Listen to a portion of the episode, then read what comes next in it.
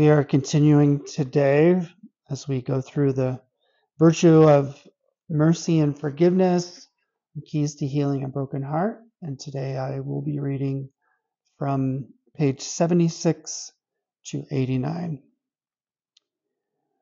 Virtue in relation to habitus. An important concept for Aquinas is that virtues are not simply habits formed through repeated action. Rather, they include a personal capacity for action that leads to progress and perfection. Thus, virtue is possessed in such a way that it is habitual, but not simply a habit. Developing a habitus leads to obtaining a capacity for excellence and human flourishing, which includes both the choices you make and the performance of those choices. Aquinas dedicates five questions to examining the nature of habitus. While the word is no longer used in English, its meaning is important to Aquinas' concept of virtue. Just as someone who is a concert pianist does not simply develop the habit of playing piano, Habitus more accurately describes the act of being able to play a complex piece without using written notes, such that after thousands of hours and years of practice, the music seems to simply flow out of the person. In a related way, Robert Enright described the moral virtue of forgiveness as forgiveness is more than a skill, quote, it is an attitude of goodwill and more of moral virtue that develops. It even becomes part of your identity, part of who you are, as you begin to incorporate it into your life. Forgiveness has a way of transforming your character and relationships as you understand and practice it. Close quote. From a Thomistic understanding, Enright's view of the highest form of the moral virtue of forgiveness is closely connected to Aquinas' view of a habitus, which is a virtuous way of acting that has become part of our very being and identity. In summary, quote, virtue is that which makes the one who has it good, and the work which he does good, close quote. And habitus is, quote, a personal capacity for action, the fruit of a series of fine actions and a power for progress and perfection, close quote, which helps us to fully engage and act in a good, right, and reasonable way. It is also true that virtue applies both to our exterior actions, which includes our purpose, circumstance, and the results sought, and our interior actions, which includes the capacity to reflect on ourselves personal dispositions, desires, intentions, and feelings. Therefore, there are two components to every moral act an interior action and an exterior action. Virtue, in effect, is the principle that helps guide your interior actions, while law helps guide your exterior actions. Quote, one of the tasks of virtue is precisely to effect coordination between interior and external act, between our disposition to act and its realization and actions done and done well. Close quote. This essentially leads to developing a habitus or a capacity for excellence because the goal is for our exterior and interior action to be consistent. Therefore, doing the right thing no longer becomes so much a choice that you struggle to make, but simply corresponds with who you are. While a vicious person is someone who consistently acts with evil intent, a virtuous person is someone who consistently acts with the good in mind, even when pursuing the good involves sacrifice. The highest level of healing is connected to habitus as you come to consistently think, feel, desire, intend, and act out of your healing instead of out of your brokenness. Acquired and infused virtues. Acquired virtues are attained by human effort. They constitute our natural perfection and are realized through training and disciplined action. The cardinal virtues of prudence, justice, fortitude, and temperance are considered acquired virtues. As Michael Sherwin described, quote, doing deeds of temperance, courage, and justice, and making the practical judgments that these actions require, we acquire the four principal virtues of the moral life on the natural level. These virtues dispose us to act in accord with natural reason, flourishing and the common good of the temporal community. Simply put, well, close quote. Simply put, as we engage in repeated good actions, this leads to the development of good dispositions, which are equivalent to acquired virtues. According to Aquinas, quote, acquired virtue is not one of the greatest goods, absolutely speaking, but one of the greatest in the class of human goods. On the other hand, infused virtue is one of the greatest goods, absolutely speaking, because through it we are directed to the highest good, which is God. Ultimately, infused virtues build upon acquired virtues, just as grace builds upon nature. What makes infused virtues different are that they have a supernatural source in God and they lead us to God. Also, infused virtues are the only virtues that are truly complete.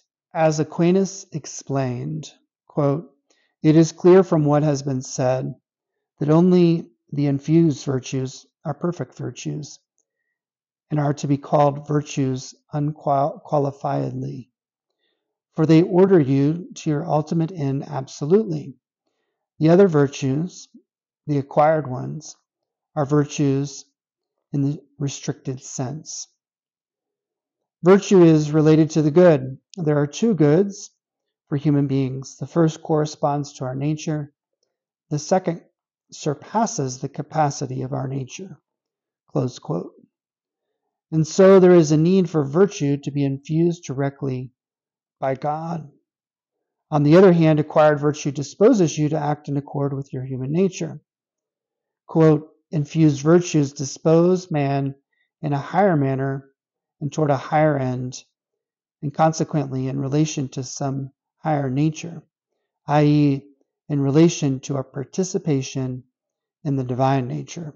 Close quote. What makes infused virtues different is they are supernatural, or the result of a grace or gift from God. Thomas O'Meara explained, quote, infused virtues differ from natural modes of virtue not because they are connected vaguely to charity or because they are mentioned in the Bible, but because they flow from grace. That extrinsic and then intrinsic principle bringing something of the life of the Trinity. In its essence, grace is presupposed to the infused virtues as their principle and root.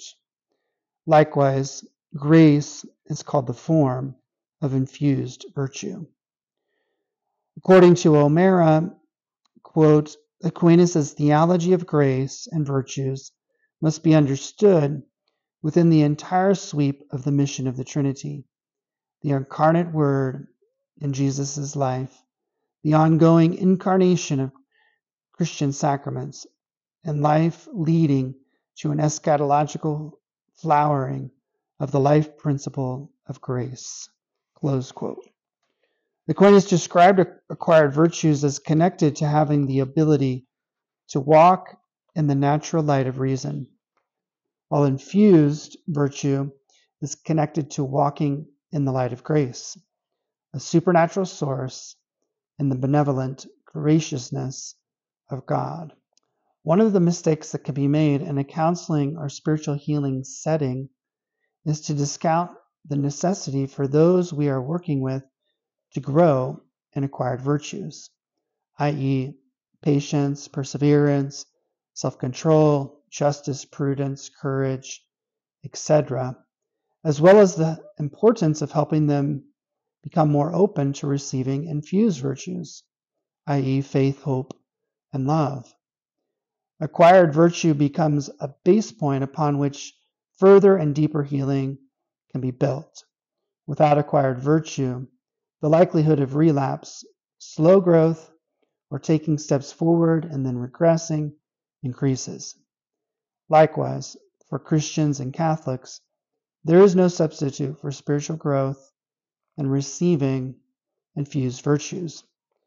It is a mistake to think that counseling alone or spiritual healing alone can lead to the kind of sustained and lasting healing of the whole person. In my own experience, I have seen this play out in two ways. First, I've seen individuals who were not able to grow in acquired virtue end up regressing back to their old ways, i.e., drinking alcohol and promiscuity, remaining in unhealthy relationships, etc. For these individuals, you could say that their poor choices dictated the progress of their healing or lack of.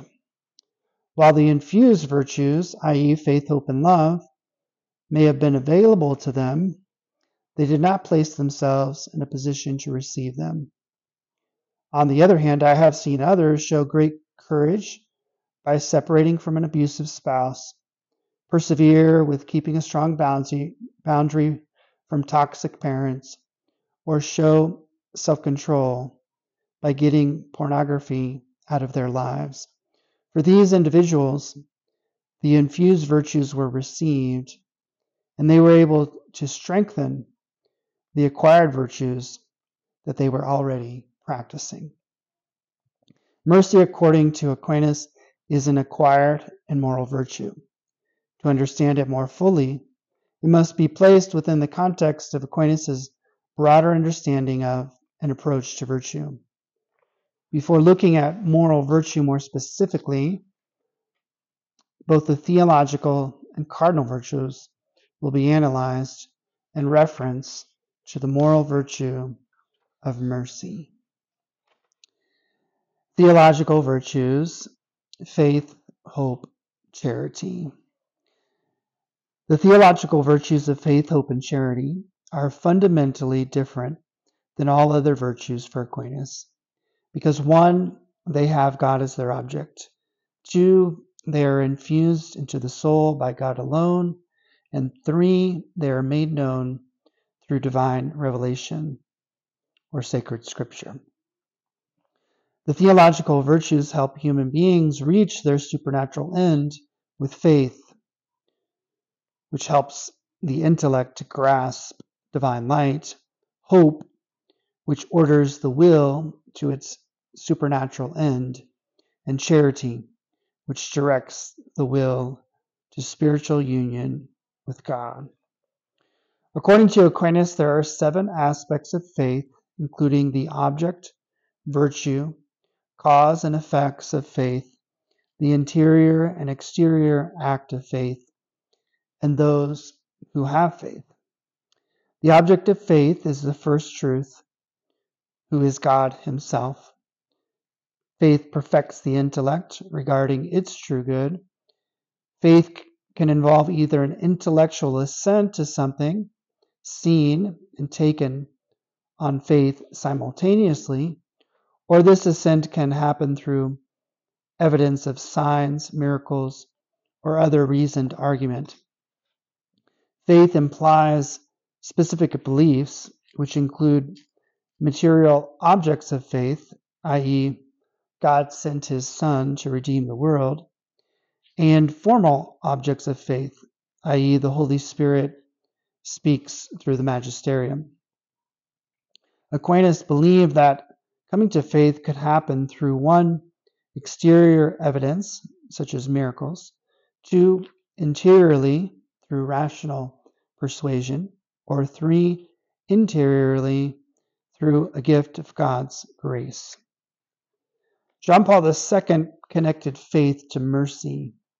Quote, the church must bear witness to the mercy of God revealed in Christ in the whole of his mission as Messiah, professing it in the first place as a salvific, salvific truth of faith and as necessary for a life in harmony with faith, and then seeking to introduce it and make it incarnate in the lives both of her faithful and, as far as possible, in the lives of all people of goodwill. According to John Paul II, having faith in the mercy of God is a material object of faith. Thus, bearing witness to it, i.e., giving our assent to it, is the first step toward making it incarnate in your life. Doing so would also necessitate allowing God's mercy to be received into your soul, as well as extending mercy to others. This kind of faith is the kind that the letter of St. James, chapter 2, verse 14 to 26, says, cannot exist without action and good works. In the Summa Theologiae, the object of the virtue of hope is an attainable future good, e.g., the, the final cause, which is attainable through your own efforts or through the help of another person. Therefore, you can hope to attain the ultimate good, such as eternal beatitude, which is God Himself, the final cause. Our greatest hope is to receive eternal life and enjoy beatitude in God Himself. Hope is a theological virtue that acts upon the will and has God as its principal object. According to Enright, one of the potential goods being pursued when you choose to forgive someone else is the possibility of reconciliation. He described this as a specific hope a person has. Quote, forgiveness and receiving forgiveness, understood as a moral exchange between or among equals, offers some the hope of reconciliation. And such reconciliation is not the domain of the naive or the weak but of the patient and courageous who are willing to work toward healthy change. Close quote. In this sense, practicing forgiveness includes both the hope of attaining the good of reconciliation and practicing the virtue of fortitude or courage in order to endure patiently until the reconciliation that is hoped for is attained. For Aquinas, the virtue of charity includes the love that helps facilitate a true and mutual friendship between two people or friendship with God. The source of charity is the indwelling of the Holy Spirit, which moves the will to acts of love. Charity is a virtue that orders you toward union with God Himself, who is the source of all happiness and the principal object of charity. Charity is also the end of all the virtues because it directs each of them to their own ends. Charity calls you to love your neighbor and to love sinners, even your enemies. According to Pinckaers, charity is not a superficial kind of love. Quote, charity, or agape, is new and unique, a love that surpasses all human sentiments.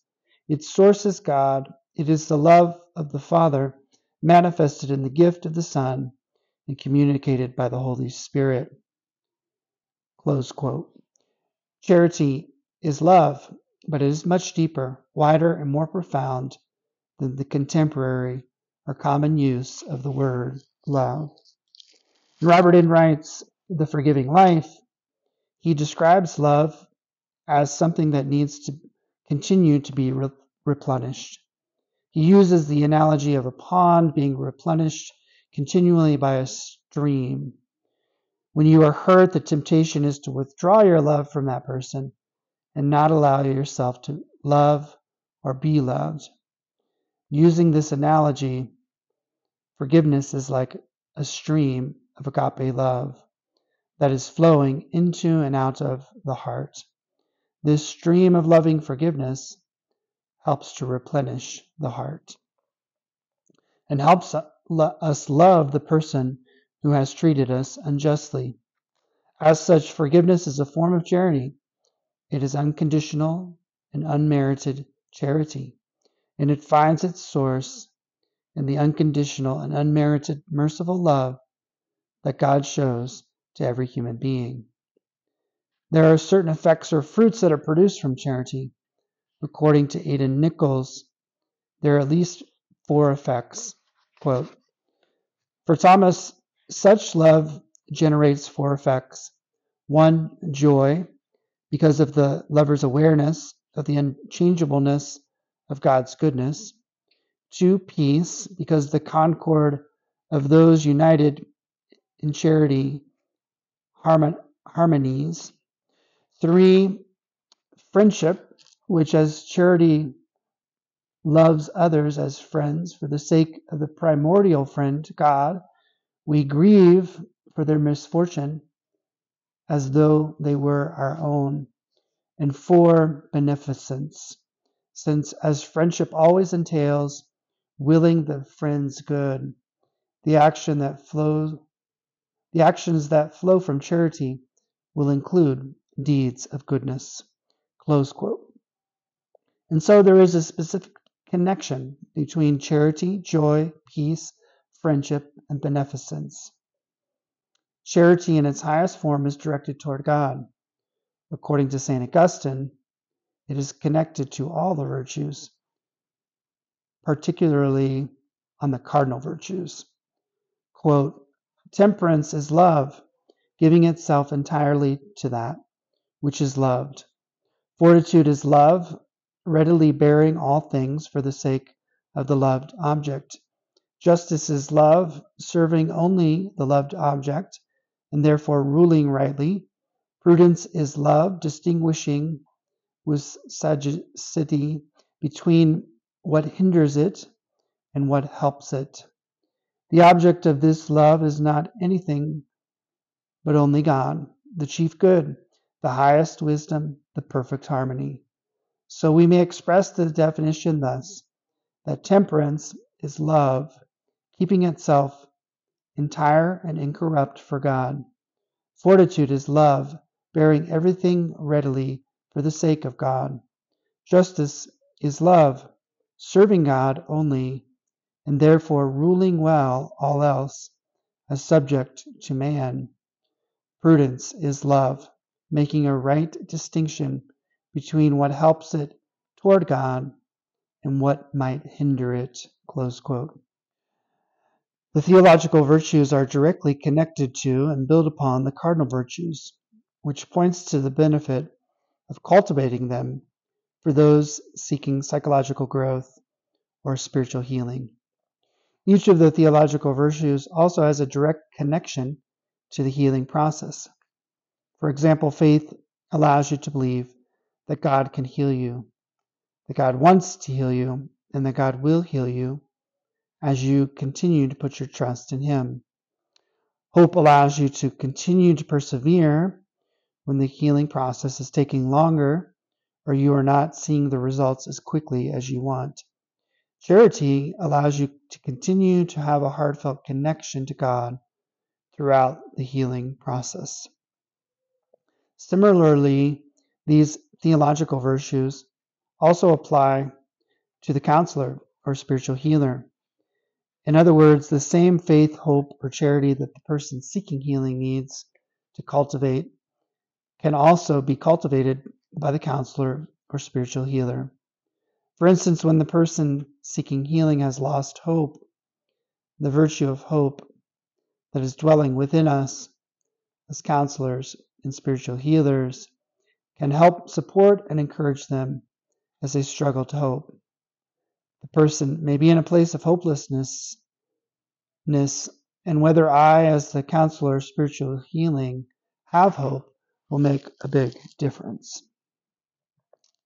Cardinal virtues prudence, justice, temperance, fortitude.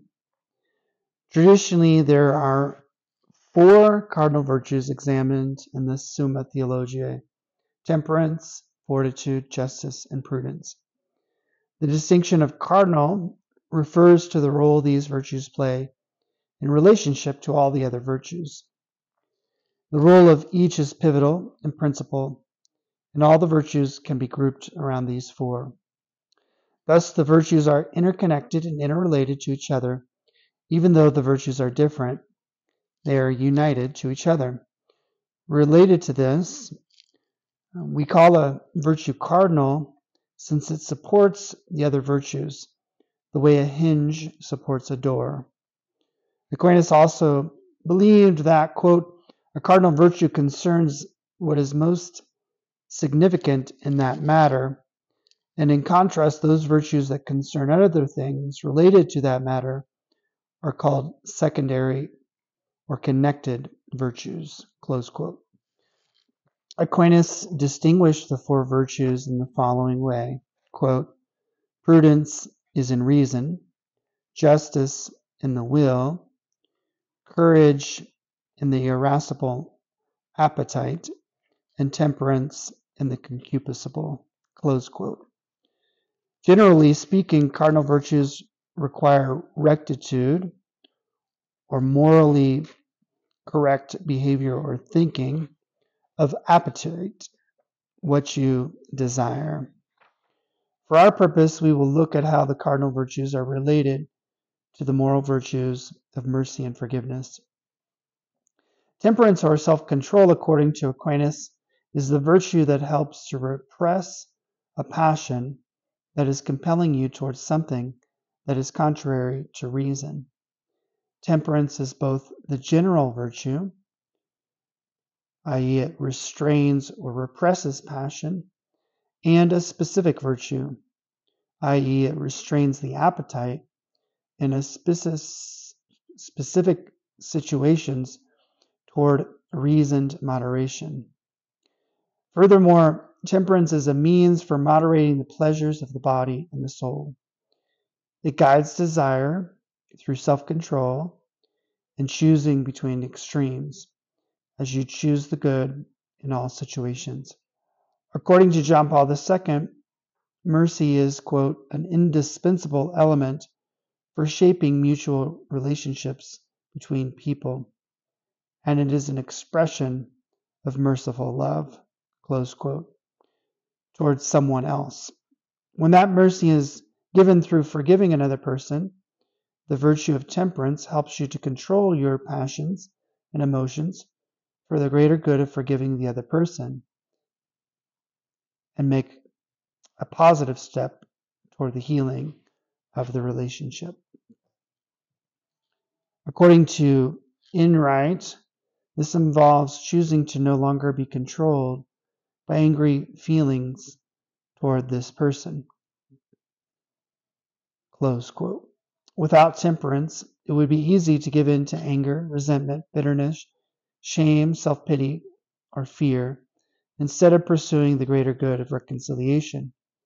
Thus, temperance allows you to control your overwhelming emotions, to exercise the virtue of mercy, and show compassion while recognizing that the person who has harmed you is trapped in his own sin and selfishness. Temperance can also help you during the healing process. For example, temperance can help you stay emotionally balanced as you look at the different difficult or traumatic situation that led to the brokenness with perspective and clarity, including having the capacity to calmly assess the role you might have played in the situation without assigning an exaggerated, disproportionate, or irrational role to the one who hurt you. Fortitude or courage is a virtue that strengthens the mind during a difficult situation. Fortitude is both a general virtue, persevering in pursuit of a difficult good and enduring evil, and a specific virtue, facing and overcoming grave danger in pursuit of the good. The end of fortitude includes strengthening the irascible power to resist evil and pursue the good. For Aristotle, fortitude is found in the mean between fear and rashness. According to John Paul II, extending forgiveness to someone else means making present, quote, a love which is more powerful than sin, close quote. Fortitude helps you choose to love and forgive, even when the evil done against you was great. This can be a great challenge for many, not only when you choose to break the cycle of anger and revenge, but also to reconcile and restore the relationship. Such a decision involves the strength that comes through the virtue of fortitude. Furthermore, fortitude or courage allows you to persevere through the pain, hurt, confusion, doubt, and difficulties, especially during the healing process. Courage isn't just a virtue for times of war or deeds of heroic acts. The healing process involves many battles. For this reason, the virtue of courage can help sustain you to not give up, especially when you are not seeing the kind of progress that you want to see. Courage is also the shield that protects you against despair, depression, and hopelessness. It is the virtue that allows you to get up in the morning and try again. The virtue of prudence or wisdom applies right reason to what can be done. Aristotle described this as, quote, a state of grasping the truth, involving reason, concerned with action about things that are good or bad for a human being. Close quote. Prudence is both a general virtue, applying universal principles to practical matters, and a specific virtue, right reason applied to a specific action. Aquinas taught that perfect prudence counsels makes correct judgments, and commands in accord with the good end of your whole life. Connected to the moral life, prudence guides your conscience and determines and directs your conduct in accord with the truth and the ultimate good. John Paul II taught that one of the most important reasons for being merciful to another person is that it helps restore the essential value of the person. The virtue of prudence allows you to see this higher good and chooses to pursue it. For Enright, even those who have hurt you are worthy of respect and love, and they are special, unique, and irreplaceable. Therefore, forgiving them can help them to recover their dignity and sense of worth. Prudence allows us to see the inherent dignity within a person and fortitude helps us to act by making a conscious choice to forgive and restore what was lost. The virtue of prudence is essential in the healing process because it helps you know what to do, when to do it, and how to do it. Whether it is confronting a person, being honest with yourself, leaving a situation, or staying in a situation, the virtue of prudence can help guide you and temper your stronger emotions. Instead of following your emotions, for example, you can choose to take the route that is prudent, wise, and well thought out. Prudence can also help you see beyond the superficial to what is really happening at a deeper level. Having this kind of insight will greatly affect the choices you make and the path that you follow as you take steps toward healing. The virtue of justice involves rendering to each person his rights. Thus, if you are a just person, then you respect the rights of others through choosing to treat each person equally and fairly.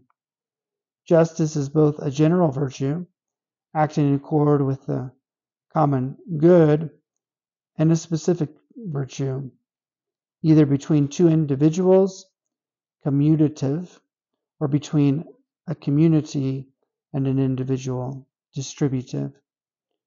Aristotle described justice as, quote, the state that makes us do justice and wish what is just. Therefore, the virtue of justice involves ensuring both the common and individual good. Justice has its source in one, God as creator and governor, who is the one true source. Two, in the human heart, actions, and intentions. And three, in laws, rights, and rulers who protect the common good. For John Paul II, mercy is the most profound source of justice because it does not simply restore goods that have been lost, but restores a person to himself. For this reason, mercy, quote, has the power to confer on justice a new content, which is expressed most simply and fully in forgiveness. Prudence sees the need to restore another's dignity through forgiving him. Justice, in the form of mercy, sees that a person has a right to that dignity no matter what he has done. Enright proposed that, quote, the key to genuine acts of reparation is the hurtful one's intent to aid the recovery of the one hurt. Close quote. Justice is an important virtue to cultivate as you go on a healing journey because it can help you recognize and admit your own faults instead of blaming it all on someone else. Similarly, it can also help you to not blame everything on yourself. Acknowledge the part that others may have played in your in the, in the brokenness you're experiencing and help you extend mercy and forgiveness to others, just as God has extended mercy and forgiveness to you. And so we conclude in prayer, asking that God would help us to um, practice the cardinal virtues and the theological virtues of faith, hope, and charity, and prudence, justice, fortitude, and temperance. Pray that as we practice these virtues, and they would become part of us, and we would be able to, to live out of them. Um, we pray for the grace to do this, and we pray for the strength, um, the courage to, to persevere. And may Almighty God bless you, the Father, the Son, and the Holy Spirit. Amen.